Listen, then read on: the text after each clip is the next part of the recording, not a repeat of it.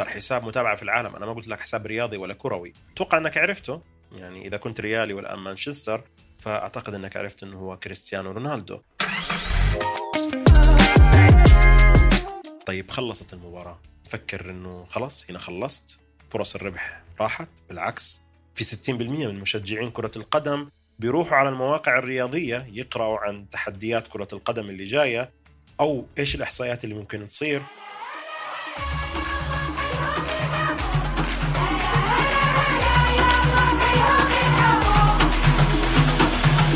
الله حيه الرمش له أسعد الله صباحكم أو مساءكم حسب الساعة اللي بتسمعوا فيها بودكاست business على الطريق مع الغندور.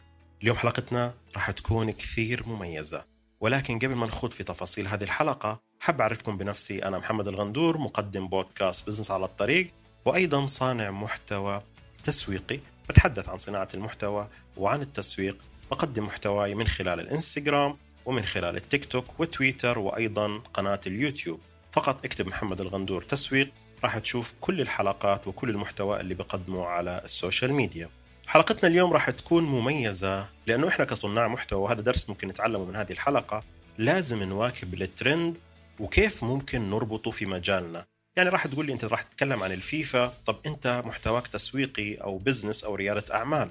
ليش أنت حبيت تتكلم عن الفيفا؟ وتربطها في التسويق. في هذه الفترة المزدحمة بالأخبار الرياضية أنت بتقدر تلمس حقيقة أنه كرة القدم هي الرياضة الأكثر شعبية في العالم. يكفي أني أقول لك مونديال 2018 اللي تنظم في روسيا شافوا أكثر من 4 مليار شخص حول العالم. كان عدد سكان العالم في تلك الفترة تقريبا 7 مليار يعني في 3 مليار ما كانوا مهتمين في كرة القدم أصلا ولكن في 4 مليار كانوا مهتمين في كرة القدم. إحنا نتكلم عن أكثر من 60% من سكان العالم كانوا بيتابعوا هذا المونديال. وبلغ عدد الحضور في مباريات دور المجموعات لمونديال قطر تقريبا 2 مليون و450 مليون مشجع. معدل 96% من سعة الملاعب. على فكرة الرقم كان كثير كبير وهذا تقريبا في الدور الأول. وهذا طبعا الإحصائيات نشرتها الفيفا الاتحاد الدولي لكرة القدم. وبرغم هذا كله هذا يعتبر من أكبر الأرقام اللي ممكن تشوفها في حياتك سواء كان في روسيا أو في قطر. ما في رياضة مشاهداتها تقدر تقرب من هذا الرقم. إذا حاب تسألني طب إيش سبب شعبية هذه اللعبة؟ هو بيتلخص في كلمة واحدة التسويق.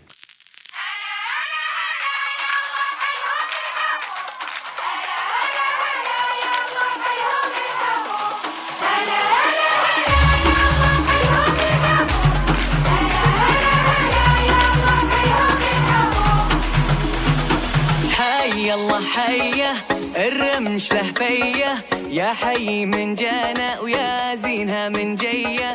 نمد لك يا ضيف فنجالنا على الكيف بيوتنا بيتك جيت بشتاء أو صيف. قصة كرة القدم بدأت يا عزيزي من 200 سنة قبل الميلاد في المملكة المتحدة. تتطور بمرور الوقت وأكثر شيء بيميزها إنها مش مكلفة. الكل بيقدر يلعبها وظل الموضوع لحد سنة 1857 لما تم تأسيس نادي شيفيلد لكرة القدم في إنجلترا وهذا كان أول نادي على الإطلاق ومن خلال هذا النادي بيتم عمل أول مسابقة وهي مسابقة كأس إنجلترا اللي بالمناسبة مستمر لحد يومنا الحالي. أنت متخيل أنه في كأس اسمه إنجلترا بدأ من عام 1857 وما زال مستمر ليومنا الحالي. أعتقد أنك صرت قادر أنك تتوقع أنه هذه المسابقة راح يتم رعايتها من قبل الشركات الغنية عشان يروجوا لأنفسهم يعني حابين هم يروجوا لأنفسهم ويكونوا بين الجماهير. بس متى بدأ الموضوع اللي راح يرفع المنافسة لمستواها الحالي؟ بالضبط في تاريخ 30 نوفمبر 1872 لما تم انطلاق صافرة أول مباراة رسمية دولية. ركز رسمية دولية بين إنجلترا وإسكتلندا. كان الشيء جدا حساس لأنه في عدة أشخاص بيمثلوا بلد كامل. وداخلين تحدي علشان يثبتوا كفاءة وتميز بلدهم في هذه الرياضة. تتخيل شعورك لما كنت تشوف منتخب عربي بيلعب في المونديال؟ كيف كان شعورك؟ كان شعورك سواء كنت تنتمي لهذا البلد كجنسية أو تنتمي لهذا البلد كعرق؟ فكان شعورك يجيك بالحنين لهذا الوطن بالتشجيع وغيره. هذا الشيء اللي كان يشعروا فيه في أول مباراة. الجماهير كانت مهتمة جدا. بدأت الشركات تستثمر أموالها في هذه الرياضة. لدرجة أنك صرت قادر تشوف كلمة كرة قدم في كل مكان بتروح عليه المطاعم الفنادق شركات الطيران الإنترنت ألعاب الفيديو كل شيء في الحياة صار مرتبط بهذه الرياضة. إيش في أفضل من هذا؟ رياضة فيها جري وعدوانية وتسخين عضلات وتطور سريع وتحدي وقت ومنافسة على أعلى مستوى. اللي بيميز كرة القدم على وجه الخصوص إنه ما فيها أي قيود جسدية. يعني أنت ما بتحتاج تكون طويل زي كرة السلة ولا بتكون قوي بدنيا زي آه، كرة القدم الأمريكية. وهذا أكثر شيء ممكن يعجب المشاهد إنه ما يحس في فرق كبير بينه وبين بطله غير في المهارة. وهذا شيء ملهم جدا والناس بيحبوه. يعني ما قلت لك تعال العب كمال أجسام عشان توصل للمهارة هذه أو توصل للبطولة فلازم تتمرن وتوصل لهذه المرحلة. أكيد كل شيء بيحتاج تمارين ولكن كرة القدم تعطيك الإلهام بشكل أسرع. لأنه شيء متناول الجميع في كل حارة في ملعب كرة قدم فممكن أنت تطور مهارتك في هذا الموضوع. ولكن يا عزيزي الشركات ما وقفوا عند هنا وعززوا حب الناس لكرة القدم من خلال الإعلانات فقط. ركز. اختاروا كمان يعززوا التعصب عشان يزيدوا الحماس والانتماء وتزيد الأرباح معهم.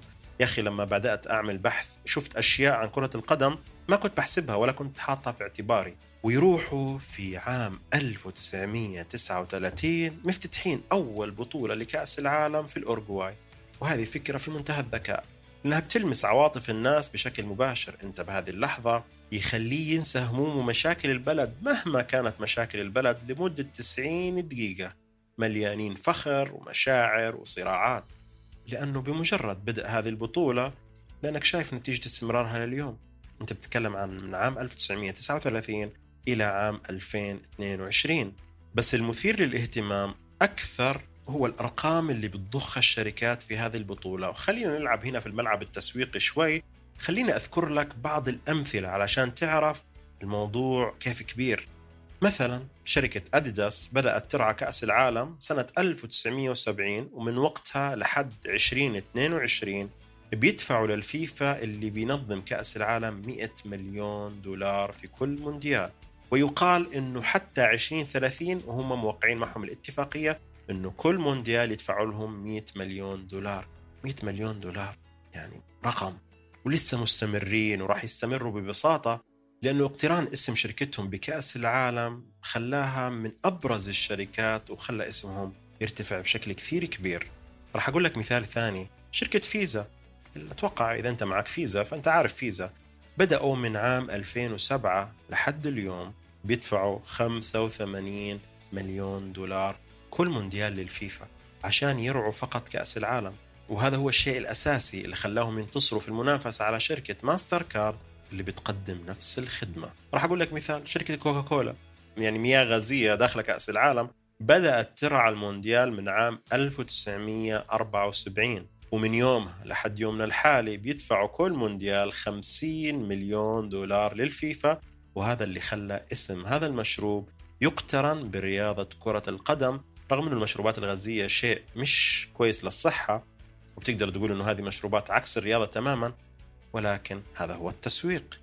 وإذا كنت مفكر الربح بيقتصر على الرعايات فقط فبتكون غلطان لأنه حقوق عرض المباريات أحد مصادر الربح.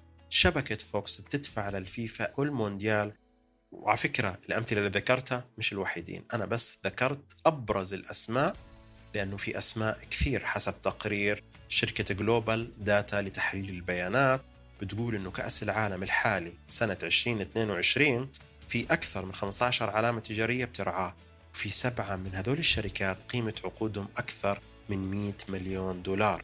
وأعداد الرعايات بتزيد وتتضاعف كل مونديال لأنه شيء مربح وسوقه بيتوسع أكثر في كل يوم.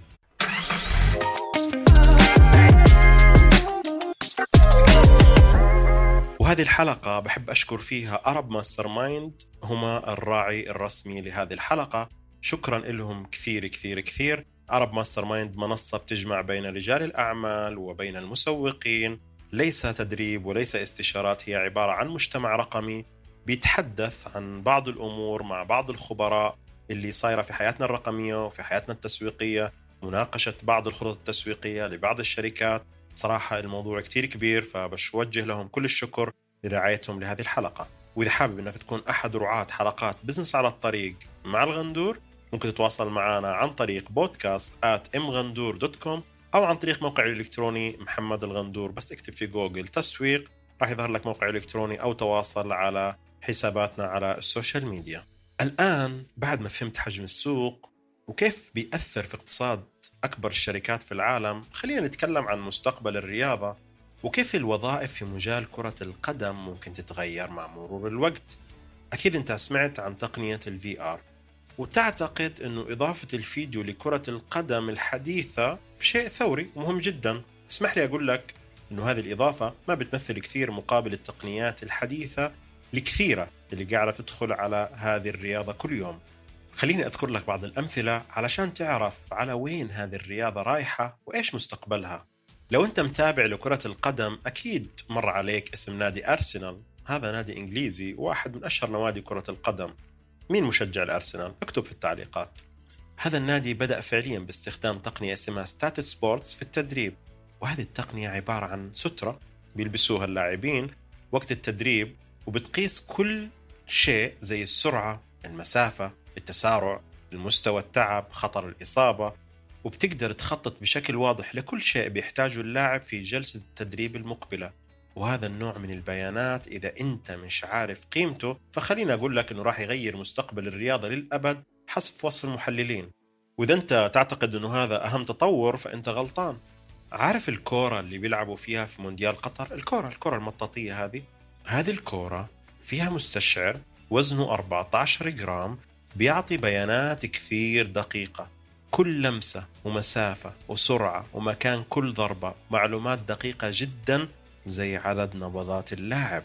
أشياء تانية كتير زي موظفين الرسوم المتحركة اللي بدأوا يستقبلوهم الأندية علشان يستخدموا هذه التقنية في توضيح الخطط والتدريب بشكل أفضل أو المختصين بمواقع التواصل الاجتماعي اللي بيدرسوا ردود فعل الجمهور على طريقة لعب الفريق وبيحللوا آرائهم بيحاولوا يلاقوا حلول لمشاكلهم. هذه التفاصيل تعطيك إشارة مهمة جدا أنه مستقبل التوظيف في مجال كرة القدم بهذه الفترة وخلال السنوات القليلة راح يختلف بشكل هائل. لذلك لازم تتعرف على معايير الجديدة وتواكب هذا التطور الملحوظ علشان تحجز مكان بينهم وتستفيد من هذا السوق الكبير سواء كنت مسوق أو صانع محتوى. أو شخص عنده خلفية في البرمجة أو شخص عنده أفكار ممكن يطور من هذه الكرة فأعتقد أن السوق يستقبل جميع الأفكار اللي ممكن تطور من هذا الحدث. استفادتك من هذا السوق؟ ما تتوقف عند أنه أنت واحد من الناس اللي بيشاركوا في صناعة الأحداث لأنه طرق الاستفادة من رياضة بحجم كرة القدم كثير متنوعة. وخليني أقول لك شوية إحصائيات ممكن تفيدك وتعطيك فكرة عن بعض طرق الاستفادة من كرة القدم. لو أنت مسوق حظك كثير حلو لأنه قبل أي مباراة كل مشجع بيقضي 38 دقيقة يقرأ عن كرة القدم بشكل عام في جوجل. 67% من المشجعين بيستخدموا وسائل التواصل الاجتماعي أثناء المباراة. 36% بيكونوا متواجدين على المواقع الرياضية. 21% بيقرأوا صحف وتحليلات. طيب خلصت المباراة. فكر إنه خلاص هنا خلصت. فرص الربح راحت. بالعكس في 60% من مشجعين كرة القدم بيروحوا على المواقع الرياضية يقرأوا عن تحديات كرة القدم اللي جاية أو إيش الإحصائيات اللي ممكن تصير أو إيش النتائج المتوقعة بين فريق وفريق في المباراة المستقبلية. أنت تتكلم عن مئات الملايين إن لم يكونوا مليارات البشر. هذه النسب في كرة القدم هي نسب ضخمة بناء على حجم السوق. كل مشاهد بيقضي عشر دقائق على مواقع الويب والمنتديات و12 دقيقة على شبكات التواصل الاجتماعي وتسع دقائق على المواقع الإخبارية وعشر دقائق على المواقع الرياضية المتخصصة كل يوم خلينا نكون منطقيين إنه في كتير YouTuber خلال هذه الفترة قدموا محتوى فقط عن الفيفا وفعلا جاب مشاهدات عالية جدا لأنهم قدروا يستثمروا في هذا الحدث وخليني أنا كمحمد غندور بقدم لك الآن محتوى من خلال البودكاست أو من خلال اليوتيوب علشان حابب إني أستثمر في هذا الحدث وأعطيك معلومات فعلا تفيدك وتستثمر فيها. الشيء الثاني اللي بيقدم لك إياه هذا التحول الكبير في كرة القدم في العالم حوالي 400 مليون شخص مستوى متوسط في كرة القدم غير المبتدئين والهواة اللي كثار لدرجة إنه ما حد بيعرف عددهم. هذول الأشخاص كلهم مهتمين بالتطبيقات والآليات اللي ممكن من خلالها يتعلموا أشياء عن الأنشطة البدنية ومعرفة عدد الخطوات وما إلى ذلك من أفكار تطبيقات ممكن تسهل عليهم شغفهم بكرة القدم أنا قاعد بقول لك عن سوق بيكبر كل يوم بيتضاعف حجمه. في عصر كل الناس فيه معهم أدوات ذكية بيتعرفوا عليه من خلالها. والخبراء بيقولوا أنه أعداد المهتمين بكرة القدم تصاعد مستمر. من متى كنا نشوف النساء في الملاعب؟ الفترة هذه صارت النساء والرجال والأطفال كله كله صار موجود في الملاعب وصار يشجع وصار كله مهتم. في كرة القدم وبالأخص في كأس العالم. وهذا الشيء اللي ذكرت لك إياه في البداية التعصب. يعني لو ما قدرت تجيب جمهور اليوم ما راح تقدر تجذبه بكرة. المسوق الذكي ما بيستنى لحظة واحدة ولكن بيبدأ بالعمل لأنه عارف أنه هذا مكان يتسع للجميع نظرا للأعداد الضخمة من الجماهير. أنا قايل لك قبل شوي 4 مليار شخص كانوا بس بيشوفوا مباريات كأس العالم في 2018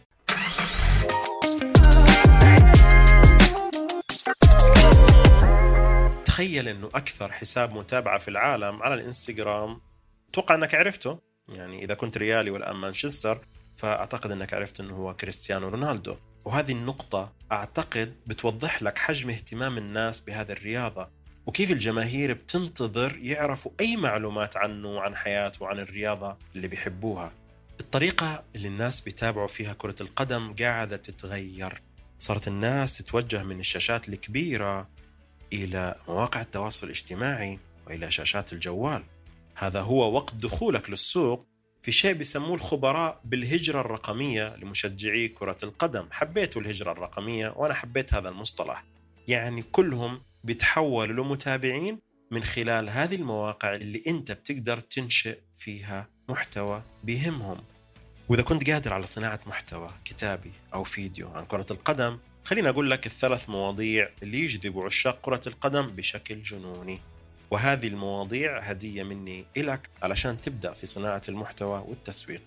أول شيء يا عزيزي القضايا القانونية.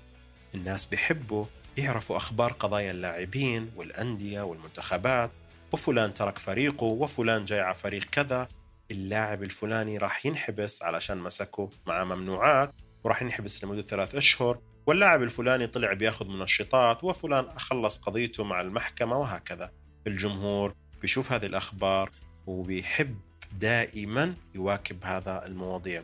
ثاني إشي جمهور كرة القدم بيحبه هو الأحداث الكبيرة. لما يكون في حدث مهم زي الكلاسيكو مثلا 60% من الجمهور ما بيتركوا جوالاتهم. تخيل وبيضلهم متابعين فقط بيقرأوا عن خفايا. هذا اللقاء واللاعب اللي مستواه جيد واللاعب اللي مستواه متراجع وتوقعات الخبراء وكل شيء جديد. لأنه ما حد يزعل مني من الكلام اللي راح أقوله. أنا حبيبكم محمد غندور من بزنس على الطريق. ولكن الجملة اللي راح أذكرها في حقيقة بتقول إنه جمهور كرة القدم بيحبوا يتباهوا يتفشخروا بالمعلومات على بعض في الأحداث الرياضية الكبيرة. وبصراحة أنا بتفهم هذا الشيء. لما أقول أتباهى معك في معلومات يمكن انت ما عرفتها إلا الآن من خلال البودكاست فأعتقد إذا كنت عندك شغف وتعصب لمنتخب معين أو للاعب معين وحبيت تسرد الأخبار والقصص عن هذا اللاعب فأعتقد إنك راح تكون مميز في هذا الموضوع وراح تنافس في محتواك. كنت أقعد في جلسات أسمع ناس تتكلم عن كرة القدم رغم اني أنا مالي في كرة القدم كثير إلا إنه في ناس داخلة في تفاصيل يعني أنا بصراحة صدمت منها لدرجة إنه ممكن عارف إنه هو ساكن نقل من مكان هذا إلى المكان هذا أو راكب السيارة هذه أو دخل المستشفى متى؟ وهيك صار بين أصحابه متربع على العرش إنه هذا الشخص اللي عنده المعلومات الكافية في كرة القدم.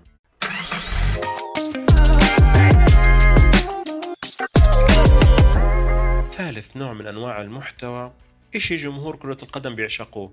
هو الوصول الاستثنائي للكواليس. يعني أحكي لكم. في أول شورت شورت جابوه كان برشلونة لميسي كان قصير جدا لدرجة إنه احرجوا بين باقي الزملاء وقعد على جنب يستنى يجيبوا شورت ثاني. شايف هذه المعلومة؟ تافهة.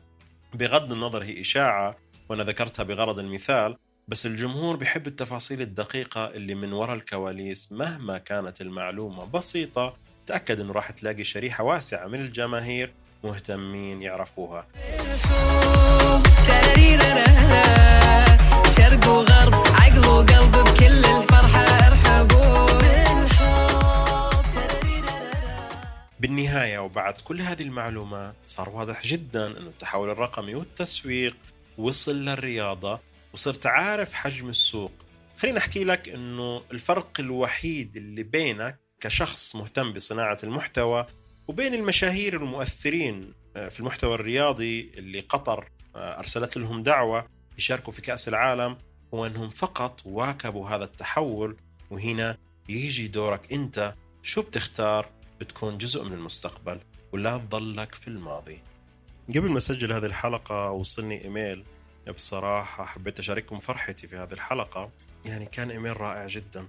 يعني بتكلم عن بزنس على الطريق مع محمد الغندور. ال category أو نتكلم عن ترتيب بزنس على الطريق في البحرين رقم ستة في المحتوى التعليمي رقم 22 في المحتوى التعليمي في قطر رقم 30 في المحتوى التعليمي في تشاد رقم 31 في المحتوى التعليمي في عمان ورقم 47 في المحتوى التعليمي في مصر رقم 52 في كل المحتوى في البحرين في كل البودكاست رقم 73 في المحتوى التعليمي في السعودية رقم 92 في المحتوى التعليمي في فلسطين رقم 92 في المحتوى التعليمي في ليبيا ورقم 114 في المحتوى التعليمي في الإمارات. شكرا.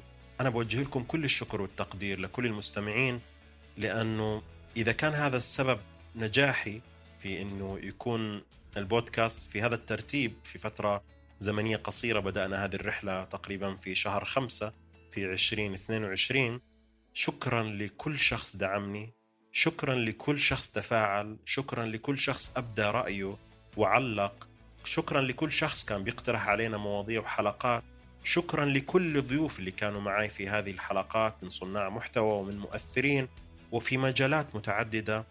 جد جد جد يعني أنتم لا تتخيلوا حجم السعادة اللي أنا فيها بعد ما قرأت هذه الإحصائيات يعني وصلني إيميل من جهة رسمية في هذه الإحصائيات فكنت كتير مبسوط بهذا الإيميل. لا يعني أتوقع أنه صوتي يمكن يعبر عن سعادتي ويمكن أنا مش قادر أوصلكم سعادتي ومش قادر أوصلكم شكري فعلا أنه نصل إلى هذا الرقم. أتمنى أنه تكون الحلقة عجبتكم وبحب أكرر شكري للراعي الرسمي لهذه الحلقة Arab Mastermind كل التحية لكم ثم شكرا لفريق العمل اللي تعب معي بفكرة المحتوى بمونتاج الصوت لكل فريق العمل بلا استثناء. وشكرا لكل المستمعين لكل المتابعين لكل اللي بيشاركوا لكل الضيوف اللي كانوا معي في بودكاست بزنس على الطريق. يعني أنا بعتبر الحمد لله أنه هذا كان إنجاز في فترة كتير بسيطة. آه راح إن شاء الله يكون هدفنا أنه نكون رقم واحد في أكثر من دولة بإذن الله. وهذا الشيء بيعتمد طبعا كله على تشجيعكم أنتم ومشاركتكم فشكرا شكرا شكرا من القلب. وأتمنى أني أكون ما أطلت عليكم في هذه الحلقة. لا تنسوا تعطوني رأيكم في التعليقات من خلال ال social media. ولا تنسوا متابعتي على حساباتي على SoundCloud Spotify ابل بودكاست جوجل بودكاست وأمازون بودكاست وحياة رقمية سعيدة. يا دوحة الناس بلا حد وقياس غني للعالم هيا. هلا بكم